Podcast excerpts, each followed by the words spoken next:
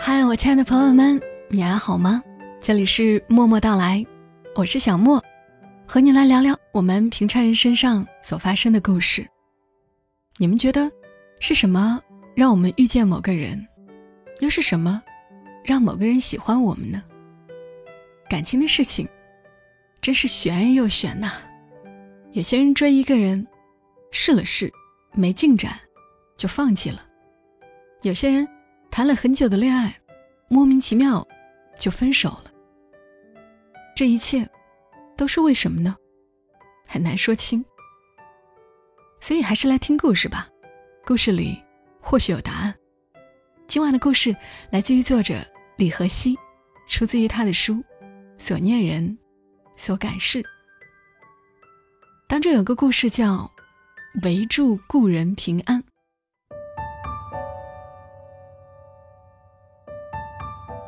去年我去学车。二月到四月那段时间，在驾校有车上的日子，总是在下雨。教练把车子油改了气，不许所有人都坐在车上，所以我们七八个人只能举着伞站在一边等叫号。有个男生，他总不带伞，又总爱挤到我的伞下。他是隔壁大学的研究生，一看就是个有点闷骚体质的宅男。一点都不懂社会行情，以为挤一把伞、吃几顿饭就能发展一段爱情，错的真离谱。为什么雄性这种物种，不管到什么年纪，都这么天真呢？菊花恋法最多可支持九台交换机的堆叠。研究生拽着自己专业课上的名词，跟我套近乎。我埋头苦吃地窝鸡。现在想想，那家常去的地窝鸡，味道真是不错，肉质醇厚、自然、酥烂，以至于我现在早已忘记了那男生的模样，却只记得地窝鸡的肉味儿。不知道为什么，想起那肉味儿，却又想起另一个人来。那人也肉质醇厚自然，我总记得靠在他背上的感觉。那叫一个舒服，像是靠在一片软软的云上面，飘荡在天际。那人叫宋清佳，我喊他胖胖。我们相识了很多年，搞笑的是，我们从七岁认识，到现在的二十八岁，这么多年间，十五岁之前是不讲话的，二十四岁之后也没再讲过话。想起他来啊，就像想起幼时家旁边的那条护城河，还有河边的几棵老柳树。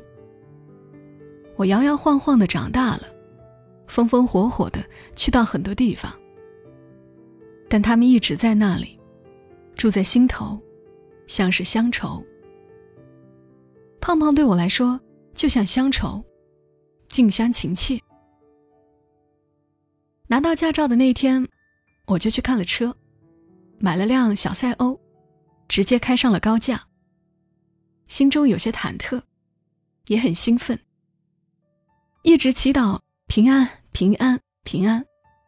可这时手机亮了起来，我瞟了眼，看到打进电话的人是胖胖。就是那么一瞬间的恍惚，我的车子追尾了一辆新上路的雷克萨斯，这下惨了。可是，等嘈杂都安静下来，我却终于看清未接的电话来源。是明明，那个研究生，不知道他什么时候把自己的号码存进我的手机，还嗲气的输入了自己的小名。我恼火的回拨过去，一顿火气爆发，骂完挂电话，头皮一阵发麻。不怪人家吧。是胖胖的错，最近怎么老是钻进我的脑海里来？怎么说呢？最近我总觉得生活更像是在做一个奇怪的又跌宕起伏的梦。塞翁失马这种事儿，也能发生在我身上？雷克萨斯的车主揉着脖子下了车，来敲我的窗，我连头都不敢抬的道歉。人家倒是大方，没关系，我的车子刚上了全险，不用你赔。我不敢相信自己的耳朵，抬头去看他，一个浓眉大眼的英俊大叔，笑得像天使。撞车也能撞出个姻缘来。以前以为只有在狗血言情小说里看到的桥段，就这样发生了。莫名其妙的约会了几次。大叔稍显热情，我呢，不过是颜控毛病犯了，喜欢身边有这么一个老帅哥来给自己装点门面。当年每次和胖胖闹分手，导火线就是我打击了他的不英俊。去年，我是一个二十七岁的老女孩，自以为是披着假文艺的外衣，有的不过是一份鸡肋一样的工作，一辆刚被返修回来的橙色小车，还有一张蒙混不了几年的萝莉脸。还记得七岁那年，我和胖胖一起参加学校的文艺汇演，胖胖那时还不胖，被打扮成女孩子，那叫一个俊。我们一个穿红，一个穿绿，站在一米高的舞台上唱《红星照我去战斗》。记得好多老师说，我们看起来像极了一对双生子。那视频在我们县的电视台上连放了一个星期。我搅着咖啡跟大叔聊起这段老黄历。最近我跟大叔在一起，每次都说关于胖胖的事儿。大叔似乎也猜到了，不咸不淡的问：“又是那个人？”我点点头，看窗外，又下雨了。去年的雨真是特别多，通常缠缠绵绵的好几日，连回忆也变得黏腻起来。哦，对了，忘记告诉你，我对大叔说：“胖胖的爸爸。”是我们县电视台的台长。大叔的家很干净，也很装逼。高耸入顶的书架墙，放满了书和 CD。我猜那些书全是清白无辜，像厨子，还没有被谁的手指翻阅。一个蓝光电影看到一半，大叔朝我靠了靠，手臂那样自然的揽住我的肩，头也抵过来。似乎我一动，就会被惩罚一个吻。约会了那么多次，一个吻，似乎算是水到渠成。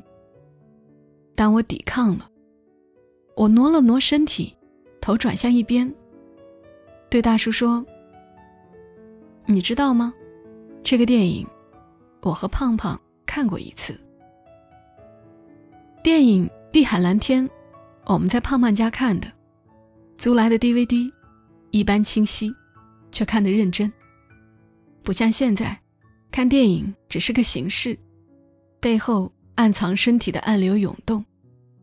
我们当年刚一看完，就去了洗手间比赛憋气。我们一人一个洗脸盆，放满了水，然后把脸放进去。几十秒后，我还没有抬起头来，就听见胖胖跌倒的声音。他闭着眼睛。嘴唇紧闭，我手指探过去，似乎没了呼吸。我吓坏了，以为他憋死了，于是学着电视上的样子，给他做人工呼吸。对，我上当受骗了。我们的嘴巴一接触，我就知道这胖小子一点事儿都没有。像这样吗？大叔笑着靠过来，我闭上了眼睛。我和这个大叔没什么未来，他没许过我什么，我也没期许过什么，只不过是一段时间里两个落寞的人一起走一程。他送我礼物，我要了施华洛世奇的两串水晶挂坠，一个挂坠是虎，一个挂坠是豹子。我穿红色的棉布长裙戴起来，头发就那么散着。大叔喊着。回头，回头！我一回头，他便拍了张照片给我。晚上我用美图秀秀美化了那照片，自恋的让他做了桌面。想了想，把那照片 email 给了胖胖。只有一句话：“自有肥男驱虎豹，岂有胖子怕熊皮。”这句话是胖胖曾经的签名，用了很多年。那些年，单单看着那签名，我便有了安全感。现在我一个人，不管走到哪里，在什么人身边，在怎样坚固的房门内，都觉得内心像是有一个空洞。回忆他掏了掏，却没能掏出什么不怕的智慧。租住的那间小屋，窗子正对着一棵梧桐。五月刚到，就生了桐花，紫色的，像是瘦削的喇叭。有几朵掉在我的窗前，捡起来，小心的舔了舔花蕊。很甜，有蜜。我和胖胖一起读的高中旁边是个植物园，每到春天，那里就百花争艳，各土芬芳。逃票进去看花，是每个高中生都做过的事儿。记得我们一行七人，四女三男，走在梨树下。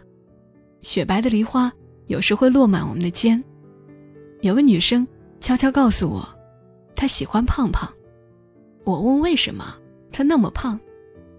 女生说，听说他爸爸调到市里的电视台做台长了，我以后想当个主持人。在我转达了女生的喜欢后，胖胖撇了撇嘴，瞪了我一眼。之后一周，他都没跟我说话。也没有和那个女生在一起。那时候，我们县的每条路上都种着梧桐树。桐花开的时候，我骑着自行车，载着一车筐捡到的桐花，和胖胖狭路相逢。他的胖脸热得红扑扑的，声音也带着烦躁。他问我：“孟初夏，你到底报哪所大学？”四个月后。